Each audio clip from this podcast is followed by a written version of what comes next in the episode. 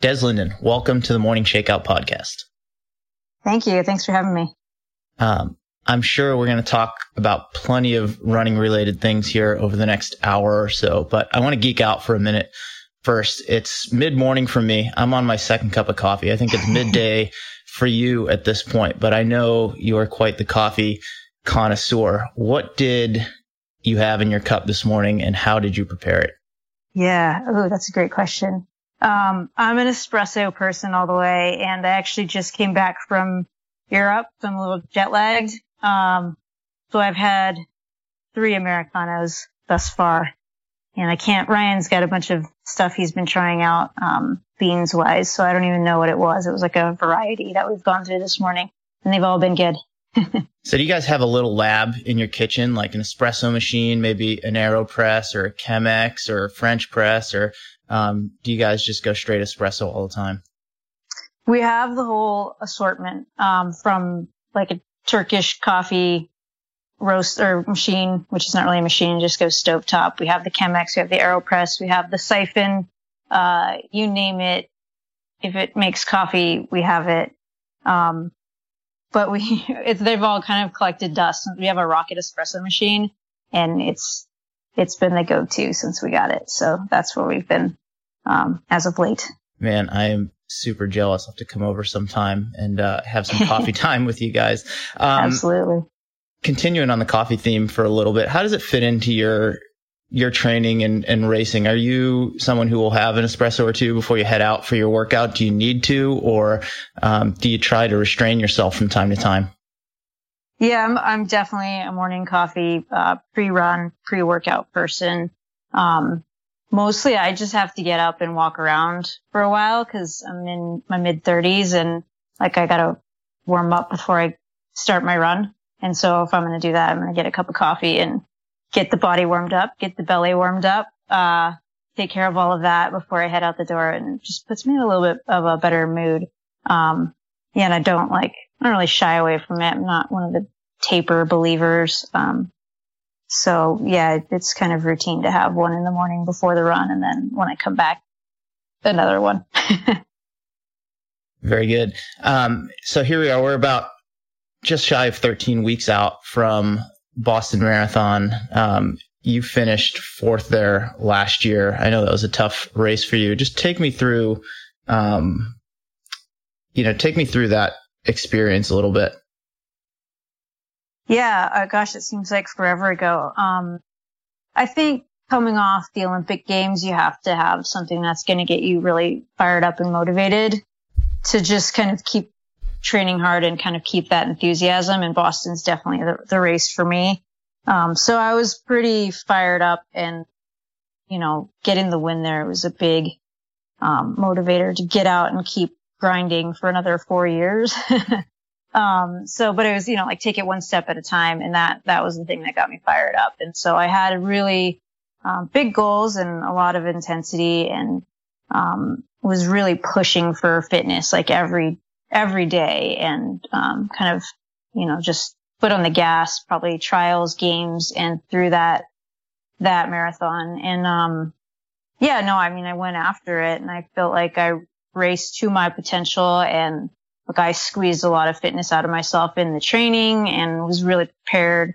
Um, I just got beat by better people, which is, you know, it happens. Uh, but it's, it was definitely like not just post Boston that was kind of a letdown. It was like this string of really big races. And then all of a sudden it was like, whoa, like I need to take some kind of break. Like that was just exhausting and not just, you know, the last three months getting ready for Boston. So, um, yeah, that was physically, emotionally a really big day. And then like it would be like having three Christmases back to back and then being like, oh, now what? Like that was, uh, so it was, it was exhausting.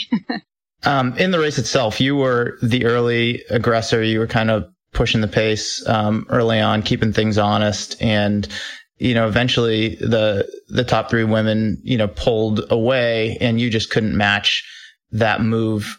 Take me through that moment. Like, what goes through your head at that time? Where you're like, okay, I'm in control here. I'm pushing. I'm pushing. You know, I'm still in contention, and all of a sudden they're gone. Um, and you still got you know almost 10 miles to go in the race. What what's going through your head at that moment? Yeah, I think you try to stay optimistic and even being on the front, like I'm not trying to break the race open from the fourth mile or the sixth mile or wherever. It's just keeping the pace honest enough so that when the moves, like maybe it's too aggressive and someone comes back or maybe, you know, you just have to stay, cover half the move and then you can get yourself back into it. Um, so, you know, when it did break, it totally got away where no one was coming back and you could just see them like blazing out in the front. You're like, man, that, that was pretty hard because I felt really ready. And then it was just like, it was very humbling. Like, you're not even, you're not even close today. Like, they're going to do something super special. Um, you know, they ran, Edna ran really fast, uh, for the course. And obviously Jordan had the fastest American debut ever. Um, and I can't remember the woman who was second.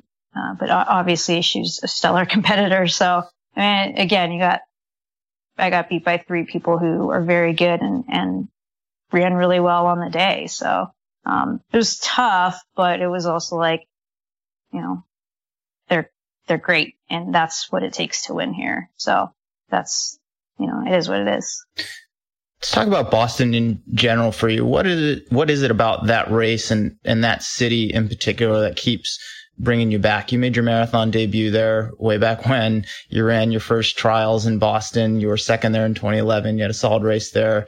Uh, in 2017, you're coming back in 2018. Um, and obviously in 2018, there's going to be a really strong women's field, especially on the American side. What is it about Boston? I mean, heck, you named your dog Boston. uh, so I'd like to dig into that a little bit further if we can. Sure. Yeah. Well, first of all, that's Ryan's dog. Um, and he named him Boston, but I was like, yeah, that's totally cool. It's, it's a good name. Uh, but I mean, obviously everyone talks about the history and the feel of the course and so on and so forth. Um, for me, it's, it's the people that put the event on and the spectators that show up. Um, you know, Jack Fleming and Gloria Ratti from the BAA are some of the first people I met as a pro runner. And, um, when I debuted there, you know, we did the course tour and the whole thing and they like welcomed us in like we were big time pros, you know, and I was like, I'm a nobody. I'm like just trying to get my Olympic trials qualifier. And, you know, they treated you like you belonged and they believed in you and they still do to this day. Like they're every time I see them, it's like a little reunion. And, um, same thing the first time I got to run in the John Hancock elite field. It's like they believe in everyone and everyone that's invited, you know, they believe can contend for the win. And, um, it just feels different. The hospitality is different. And, you know, every year you see the same people and you go back and it's like a little reunion. Um, so those, that's really special to me. And I've gotten to know a lot of those people very well. Um, so it's, it's an honor to be invited back and I jump as soon as they extend an invitation. Like, yeah, absolutely. Um, and then the, I mean, obviously the fans are the most knowledgeable fans in the world. I mean, and, and the runners on the course, they're, the best of the best when it comes to the mass races. And so you get a different, um, there's like a respect when you're out there, I guess, maybe like people get what the event is about and what they're watching is really unique. And so all of that, I think for me makes it really exciting. Right on. You alluded to your post Boston slump from last year and the fact that it wasn't just related to Boston, but kind of all of those Christmases that you had leading up to it. Uh, and you were, you know, partied out for lack of a better term. Um, after Boston. So you've taken some time, you know, since then. I remember reading an article where you didn't really do much running between Boston and, you know, the end of last summer, really. Uh, and then started kind of getting back into things and you've been racing some shorter stuff, 5k road champs, a little cross country here and there. You just got back from Italy, uh, where you threw down a couple races. When did the you know, when did the spark kind of reignite to go back to Boston in 2018 and, and just the marathon in general? And, um, how are you feeling at, at this point, three months out from mm-hmm. your next go at it? Yeah, I think skipping the fall marathon, um, and like not really having that focus this fall and getting the invitation to Boston, um, and also watching you know, Shalane and Amy, um, Sarah Hall. I mean, a lot of really great marathons this fall. Like those things all really fired me up to get going again. Um, like I actually watched those and I was like, I feel like I'm missing out. Like I want to be doing that. Uh, so that was, that was good. Um, physically, it's like doing the shorter stuff has been really hard. I'm like, so I'm ready to get back to the longer stuff. I feel like almost like sucking at cross country and 5Ks is like, okay, like just get through this and then you get to go back to the fun stuff. Like this is a necessary evil. Um, so that's definitely got me fired up to, to get back to the longer stuff. And, you know, hopefully it, um, shows that it was beneficial, um, where it needs to be. You know, I, I know I'm not going to go win, uh, cross country because Hellen Obiri's in the race and like a slew of other really great Kenyans who are good in the mud and like, like I'm not racing them, but just to be, you know, working on that stuff and getting through it, staying healthy. Um, cause that's kind of where I struggled in the past is like getting through a speed segment while staying healthy, um, was necessary. And I think it, I think it will pay off. You just being, having a little bit fresher legs and then like I was able to do some good quality stuff, even though results don't necessarily show it. Um, I got work in that was necessary. So hopefully that will all translate to a, a good spring. And, um, yeah, you know, so all those things combined just kind of have got me fired up for it again for sure. And looking ahead to this year's race and the American field that's coming together, how often do you think about that or do you just try to stay focused on what you need to do to get in the best shape possible before April 16th? Yeah, I mean, I think it's always, you know, control the controllables, but there's certainly an, another level of excitement about it. Um, to have everyone in the same field, well, you know, the, the group they're bringing in is, is incredible, but it's also not, I mean, it's not really surprising because there's just so much depth on the women's side right now. Like if they bring in three really good Americans, it's going to be very strong and it doesn't matter who they are. Um, you know, and that's missing Amy Cragg and Laura Thweatt and I'm sure a handful of other people, um, who could swap out with some of the, some of the people that are in the field right now. So, you know, American women are just really strong right now. So it's not, uh, it's not surprising to have that kind of a stacked field. Maybe too early to ask, what are your own expectations heading into this year's race? Yeah. Um, I mean, I want to be competitive. I've, you know, I've generally finished top four, top five there. Um, so I think that would be great. Uh, obviously it's, it is super early. So see what the body's ready for um, and how the training goes. But, you know, I, I finished second there and it's hard to say, yeah, I hope I can do the same thing over again. You're always trying to be a little bit better than before, but I also know that the field is probably the best it's ever been. So I don't know. I mean, right now it's just, uh, get fit and put myself in position to do something special and see what that is, you know. Let's take a little step back. You've been in Michigan training with Hansons Brooks Distance Project for, I believe, almost 12 years now. Correct me if I'm wrong. Mm-hmm. Um, under the same coaches, Keith and Kevin Hanson, they have their own philosophy uh, on marathon training, and you've been committed to it for the duration of your professional career. How important has that relationship been for your development as an athlete, and how has your training progressed? Um, you know, over the past 10 to 12 years. Mm-hmm. Um, yeah, no, I think consistency is key and, uh, buying into a system has made all the difference for me. You know, you can't, um, it's hard to have success when you don't believe in what you're doing. So, you know, we're, re- we're really a partnership. And, um, I think that's why I've, you know, had the success I've had. Um, so yeah, that's, that's obviously very important. And as far as how we've progressed, I feel like um, we've always balanced, I guess, speed and the strength stuff, which has been really important. So like a marathon training segment might always look really similar, but it's the segments around it that um, make it, you know, just different. Um, and I think too, it's, you know, again, the training's usually the same, but as an athlete, you're different. So you might be attacking workouts a different way or um, just be stronger and focusing on that or have a little more speed at a certain point and be able to do those workouts a little bit better. But the the philosophy and like the, the race plans and all that stuff, they're really it's pretty similar all the time, and it's just getting better at running that training um, and then making little incremental um, jumps as you go, and and then go back and do the same thing a little bit better than before. So um, it's worked so far, and I think you know I'll reach a point where I do have a plateau and we'll sit down and talk about how we might shake things up or what we could do different or better.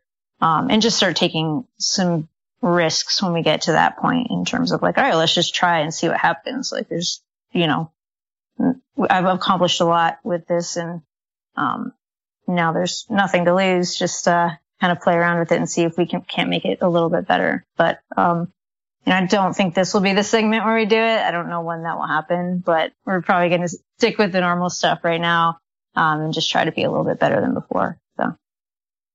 Mm, what's changed for you now at 34, or at least how you approach your training at 34 versus when you were, you know, in your early 20s, just out of college? Yeah, I feel like I'm waiting for the day when I'm like, I just can't recover, um, or you know, I don't know. Like it doesn't really feel like much has changed. Like I can do, um, more volume.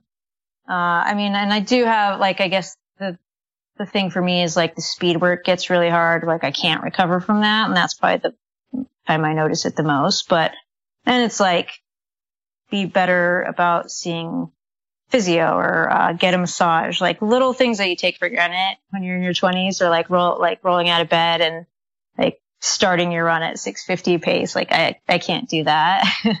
um, I get up three hours before and have coffee and walk around to warm everything up. So I guess there's little things, but, um, I don't, it hasn't changed a ton.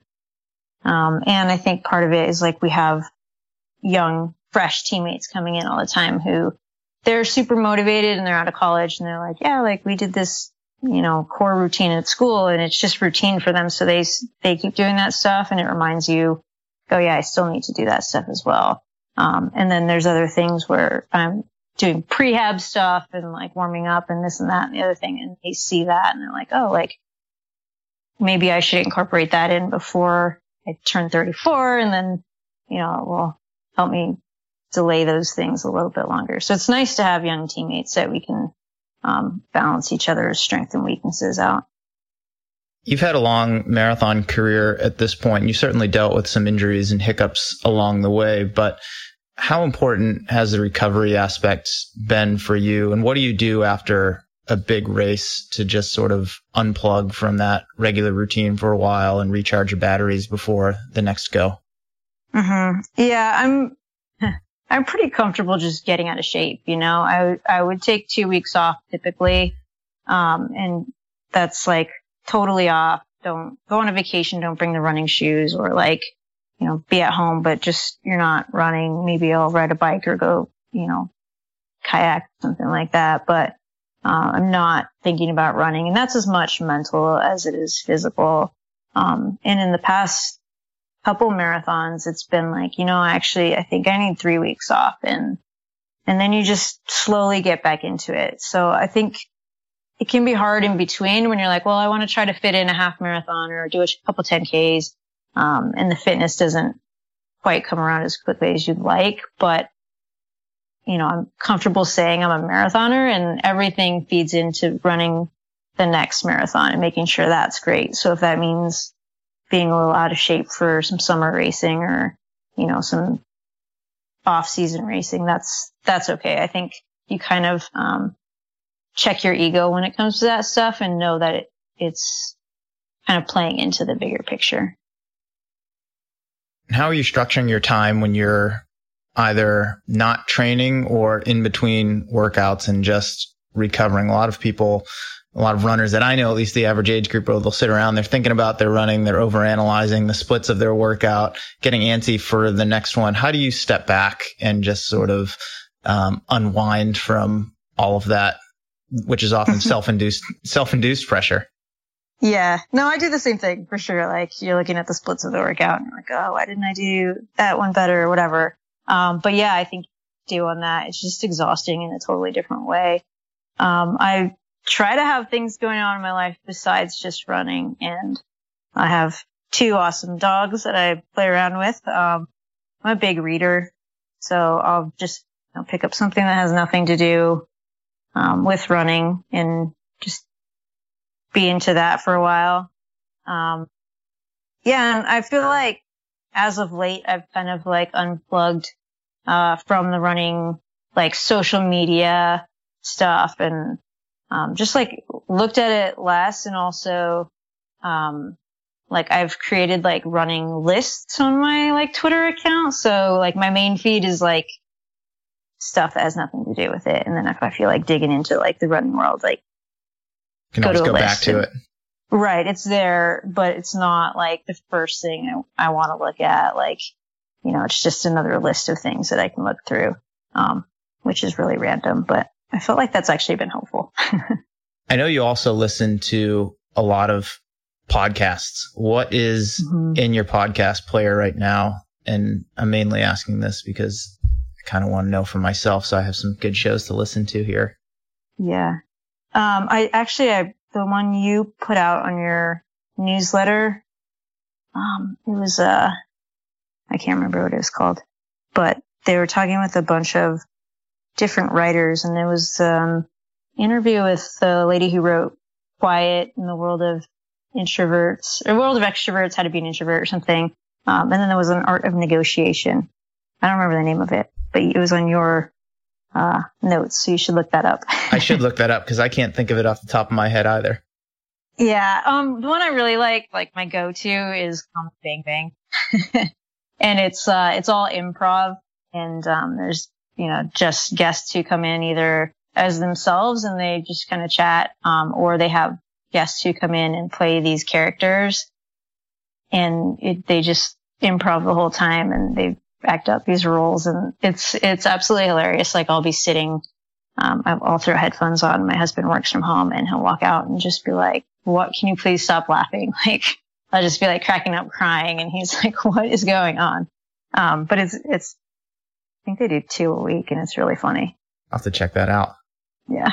Um, you just mentioned your husband, Ryan one thing we share in common is we're both married to competitive age group triathletes, which Ryan is and my wife happens to be as well. How does that balance work in your household when you're both uh, when you're both training hard and out doing your own thing? Do you guys um, you know try to make time to step away from it all? Obviously, you're going to be supportive of one another, but how does how does that work? It's tough when there's two athletes training uh, pretty much full time all the time. yeah, I, I think I was on a podcast recently and I was like, it, it doesn't work. It's a mess. um, no, actually it works because Ryan's just an incredible human and he's, um, he's just like always so positive.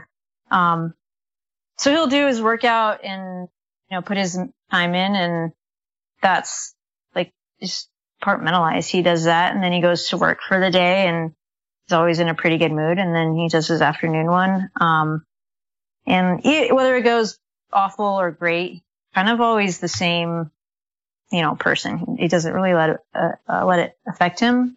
Uh, where I will come home and like stew about it for a while. And, um, so I think I get a lot more out of the relationship than he does where I'm like, oh, like he's so chill. Like I need to just calm down about this one workout or whatever.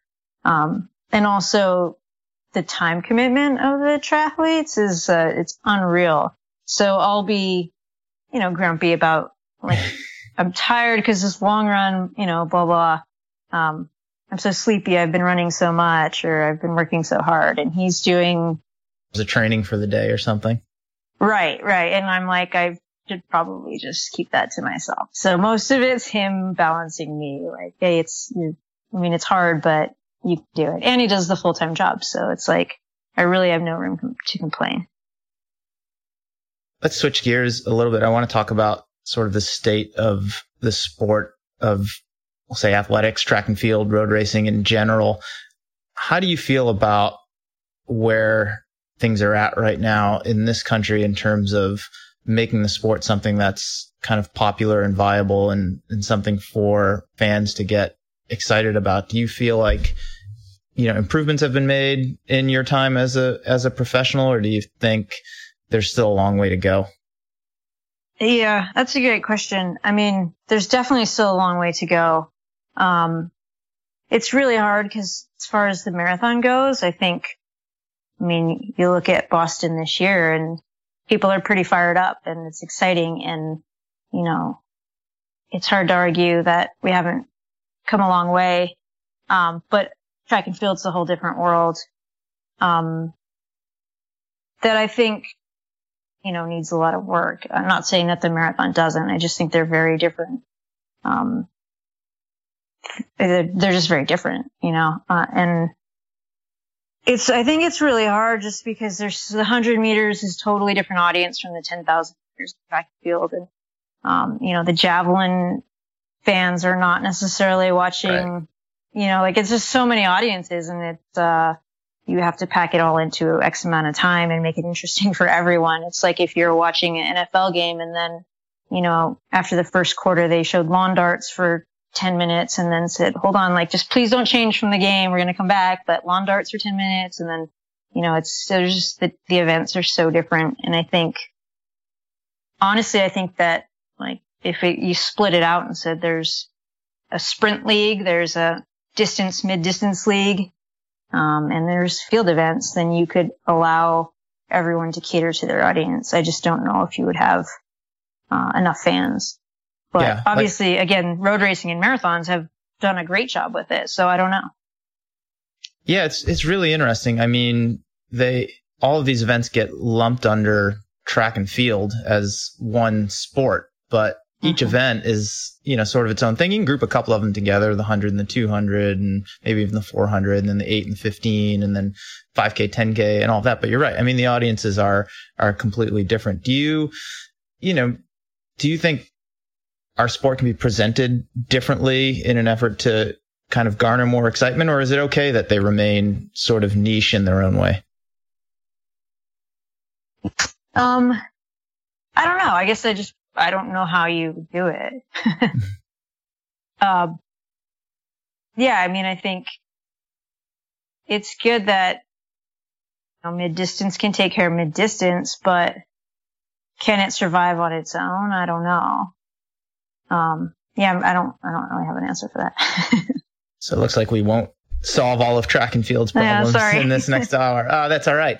Um, yourself, just as a, as a professional, how is your outlook on your role, um, as an athlete and what you need to do to be a quote unquote professional evolved over the course of your career?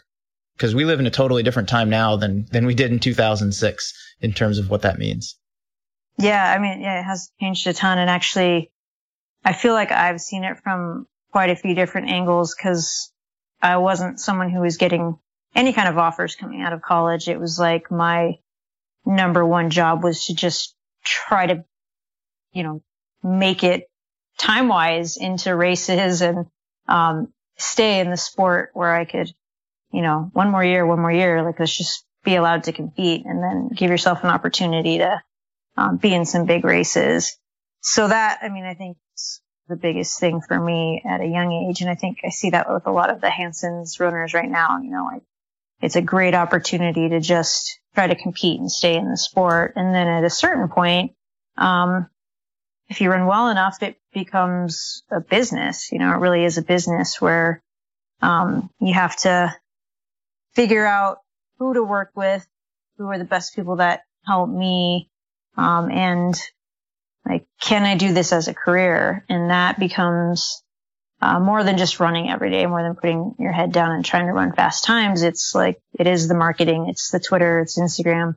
Um, and there's a, there is a lot more opportunities, which is great because it allows people to stay in the sport longer. And I think a lot of it too is how you use your time in between training because it doesn't take up your entire day. It take, can take up a lot of your day, but you know, you have hours where you're not napping you're not, you know, stretching and you're just kind of relaxing and, you know, what you do there makes a big difference. Um, I think learning how to public speak is a really valuable tool. Um, you know, learn about branding your story and how to tell that how to connect with people. I think when we can take the sport and connect it to the activity, uh, when we start bridging that gap, then you can go from, you know, having running as a hobby or something getting you by to taking running and making it a career.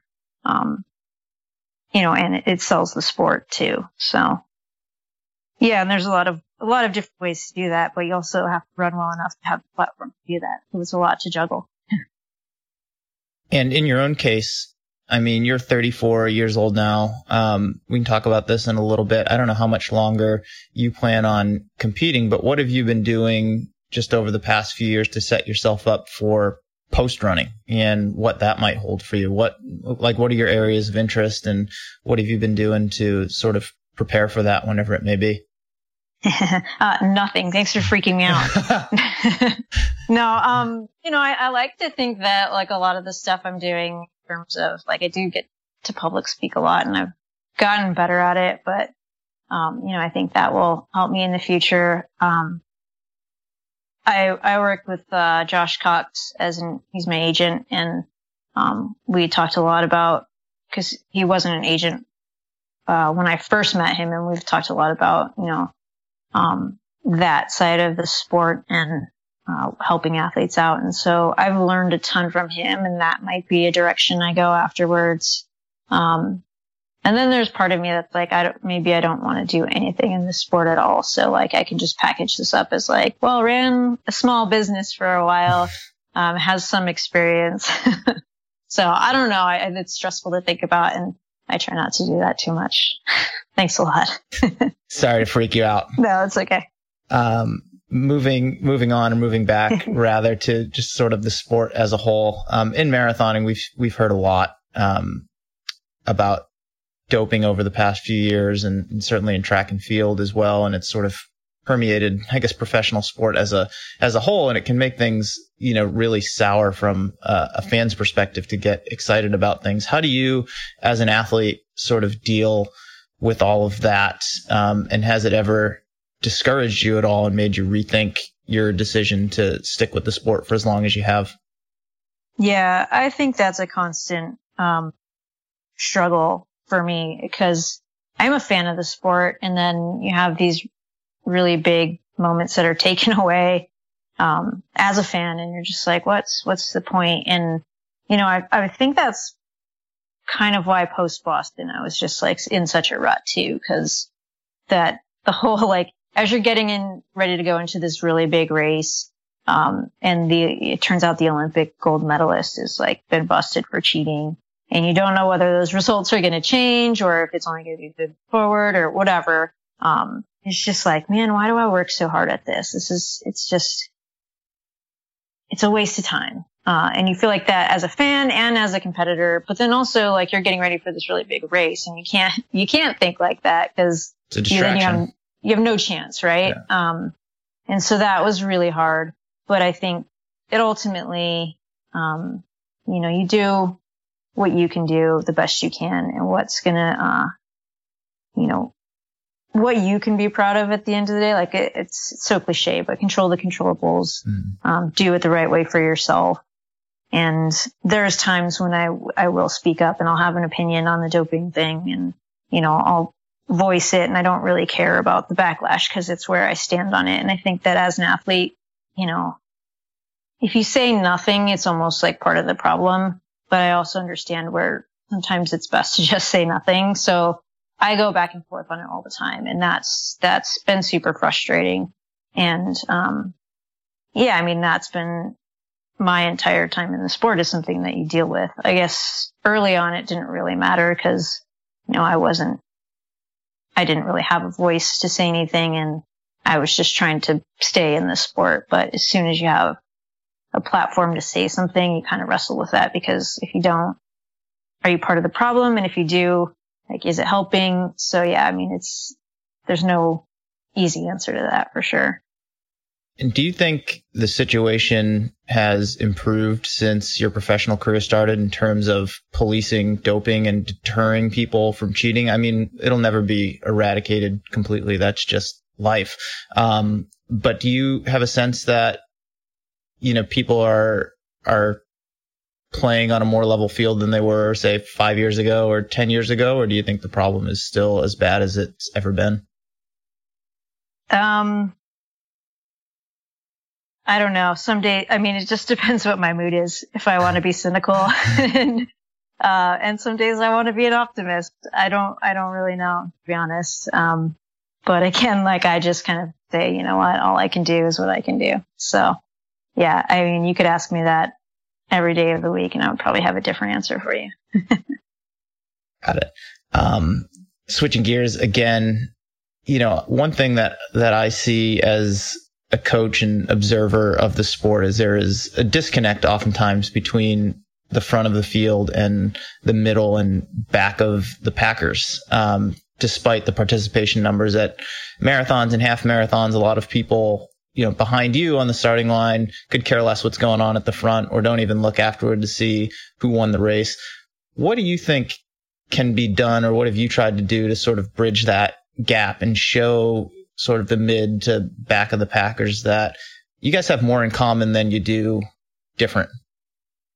Yeah, I, th- I think that's really important. And um, it's hard to know what the best way to approach it is, but I do like for me personally, it's sharing the entire experience. You know, like I didn't have to tell people that I was in a slump this fall or unmotivated or like just didn't want to get out the door, but I think it's valuable. I think everyone goes through that and it's the person who's finishing last and, you know, the pros too. I think it's pretty universal. I think there's a lot of experiences like that. There's days where you, you don't want to go out and run. Um, and there's days where you just like feel great and you, you ex- share the entire experience. And I think it will connect with more people instead of just the days that are super dialed in elite, you know.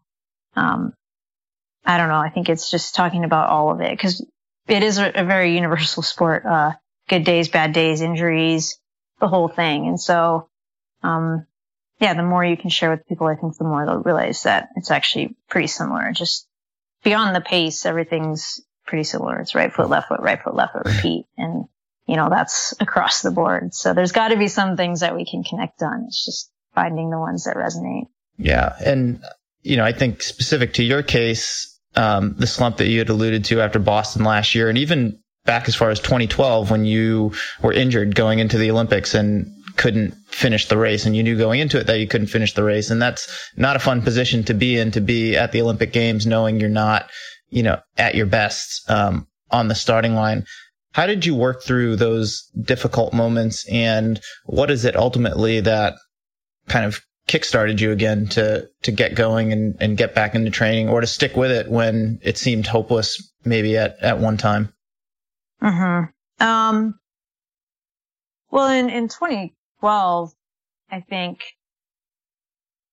getting kind of the information and knowing what the injury was was really, really helpful because it was just like, oh yeah, like tendonitis and I don't think that's it. Um, and then you just feel kind of crazy. so getting a real diagnosis and be like, okay, this is, you're actually hurt and it's going to take a while and here's a plan. Um, and here's how you can get better. Like that was really helpful. Um, and then also having that really big experience essentially not taken away, but not be what you wanted it to be, mm-hmm. um, was, you know, was easy to put the next thing, the next big goal down. Like, Hey, let's just try to make this better. Um, you know, I want to try to make another Olympic team and have this go a totally different way. Uh, so that was, that was super, as soon as I'm healthy, like this is the thing we're circling and I'm going to do everything I can and put all the pieces in place to make sure I'm ready to make the 2016 team. And that was, you know, that was like a no brainer. Um, this, this time has probably been more difficult and mostly because, um, I know I'm sort of at the other, like the back half of my career and I feel, um, pretty satisfied, like with what I've done. I'm like, you know, I've accomplished way more than I ever expected to. Um, and so yeah, I think Boston's an easy thing to put on the schedule because that means so much. Um, and that I think will certainly help. But, you know, I don't know. Maybe after this Boston, it'll be the same thing. I'm not really sure. Um, so I'm trying to, put that in place right now, I guess. So I can't, I mean, I don't necessarily think I have it solved. Um, which is interesting because it's, I guess it's good and bad. Like, I guess it's not the worst feeling in the world to be like, well, I feel pretty content with what I've accomplished. Like, if, if it doesn't come back, if the spark doesn't come back, like, I could walk away and be like, okay, like that was a, that was a good run. Um, but I hope it does because I love to compete and I would love to win a major, but I also understand that those are really lofty goals. And so, um, you know, there's a handful of things left that I would like to do, but they're, they're going to be really hard. So it's, it's whether or not that gets me excited or almost depresses me where I'm like, eh, I'm good. Can we dig into that a little bit more? What are some of those yeah. things that, that get you excited or that you'd like to do before you ultimately call it a career? Yeah. I mean, I don't know. I feel like I might have a marathon PR in me. Um, you know, if I get on a flat, fast course and get the right day. I mean, I've been running New York's and Boston's and, you know, Rio was hot. The trials were hot. Mm. Um, and before that, it was like I ran Berlin coming back from a really big injury. So I don't know. Maybe I could PR. That would be fun to at least take a crack at it. Um, I think I can PR in the half. Like my half is really soft. It's whether or not I want to commit to doing a half build up, uh, which may or may not be in the cards. You could always and do then, it in the marathon itself. Yeah, there you go. Just get out really hard. so I think you've run what 110 and some change. Yeah, 110 30 ish. So. So yeah, not, I mean, un, not unrealistic, do, I guess. Yeah, yeah. If I'm going to do the marathon PR, might as well just double dip. I love it. um, yeah, and then winning something, and you know, like right now, it's a major, which would be fantastic, but I get that that's incredibly hard. And then I don't know, maybe as that, um,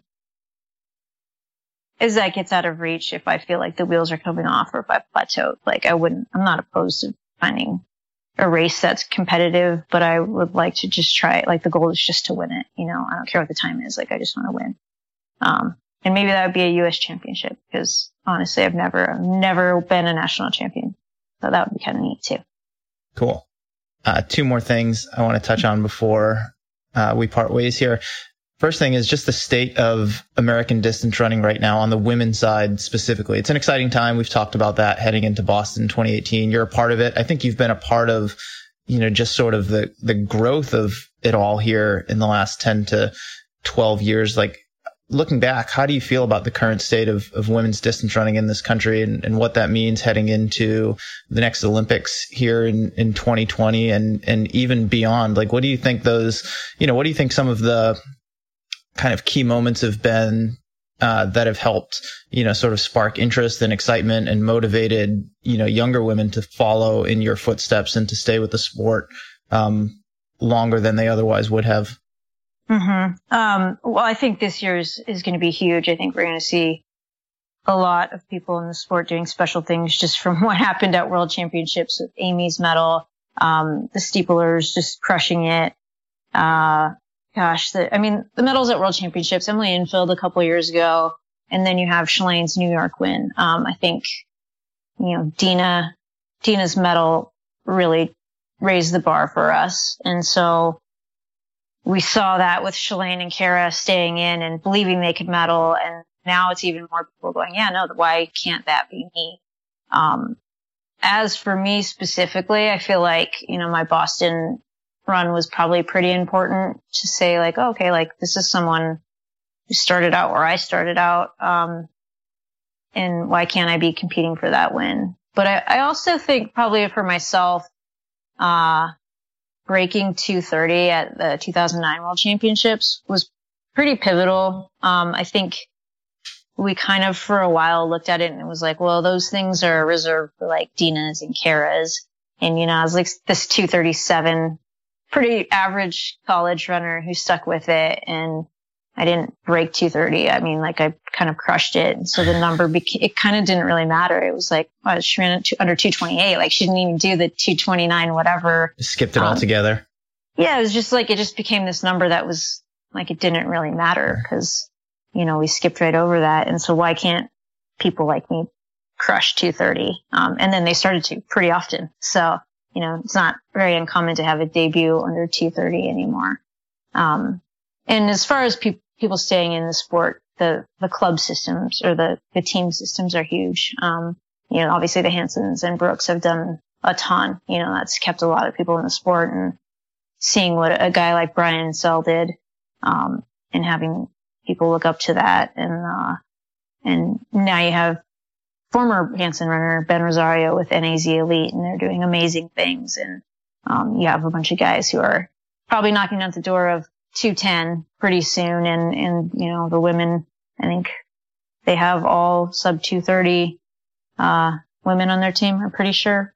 Um, so yeah, I mean, it's keeping people in the sport and also, um, pushing the boundary of where, where good is, you know, like, okay, that's just pretty okay now. So like, let's strive for the next thing. Um, and that's across the board. So it's, it's definitely exciting. As a fan of the sport yourself, who, who or what is exciting you right now? Um, well, obviously Shalane fantastic. That was really cool on, on so many levels. Um, to see someone who's put so much time and effort into the marathon finally get that reward, uh, was pretty exciting. Um, and then I think too, truthfully, I've looked at a little bit at the ultra stuff. Um, not no time soon, but in the, in the future. And I, I'm, I've always been a big fan of Magdalena Lewy. Um, and so watching her compete and some of the stuff she's been doing is really neat. And, uh, I think it was, um, Tim Tollefson? Yes. Is that your athlete? Yeah. I do coach his Tim, yes. Run, his run at the Chamonix was pretty impressive. Like that event was like, oh, like this is intriguing. so that's fun. I've been watching that a little bit. So any interest in training, uh, trading your racing flats in for trail shoes in the next few years, or would you rather just stick on the sidelines and be inspired by everyone who's out there already? Um, I, I think could be in the cards for 2021. Heard it here first, folks. Des. Linden, trail runner. Um, last last question: Who is the toughest competitor that you've ever raced against, and why? Uh, Amy Cragg. that was that's an easy question. Um, she, I don't know why she just wants it to like a whole nother level. And, um, I wish I, I wish I could find that, like that need to just like push through all kinds of pain. And she does it like mid race. It's, it's unreal. You're like, this doesn't even matter yet. Um, and then she'll like regroup and just like out tough you again and again. So it's, it's really cool. And I've seen that from the first day I've ever run with her. So um, yeah, I mean, I was watching her at Worlds and when it was like 10 with, you know, 10 people left with like four miles to go, you know, I, someone was like, I think Ryan was like, you think she's, do you think she's going to medal? I'm like, it's not whether, it's not is she going to medal? It's what medal she's going to get. She's going to out tough all of these people. Um, and I just, I think she's just so gritty. Really cool to watch. Okay, I lied. I have one more question. Um, I promise this will be the last one. Um, how, you know, I, I know I spooked you earlier with the "What are you going to do after you're done competing?" question. um, but how would you like to be remembered as an athlete? What legacy would you like to leave on the sport when you are done competing? Um, that's a good question. Uh, I guess someone who just put everything out there, you know, like I like to feel like I got everything out of myself, but also did it in a very, um, open, honest way. Like I don't feel like I'm, um, necessarily hiding anything. Like you get all the ups, you get all the downs. And, um, so I don't know, maybe just an open, genuine athlete. Awesome. And where can where can listeners connect with you online if they want to follow your adventures and your experiences and all the stories that you're sharing? Yeah, I'm on Twitter and Instagram as at Des, D-E-S underscore Linden, L-I-N-D-E-N. And to be honest, the best stuff goes down in my Instagram stories. So check out that for sure. There you go. Well, thank you for your time today, Des. It was great talking to you. Yeah, thanks for having me. Super fun.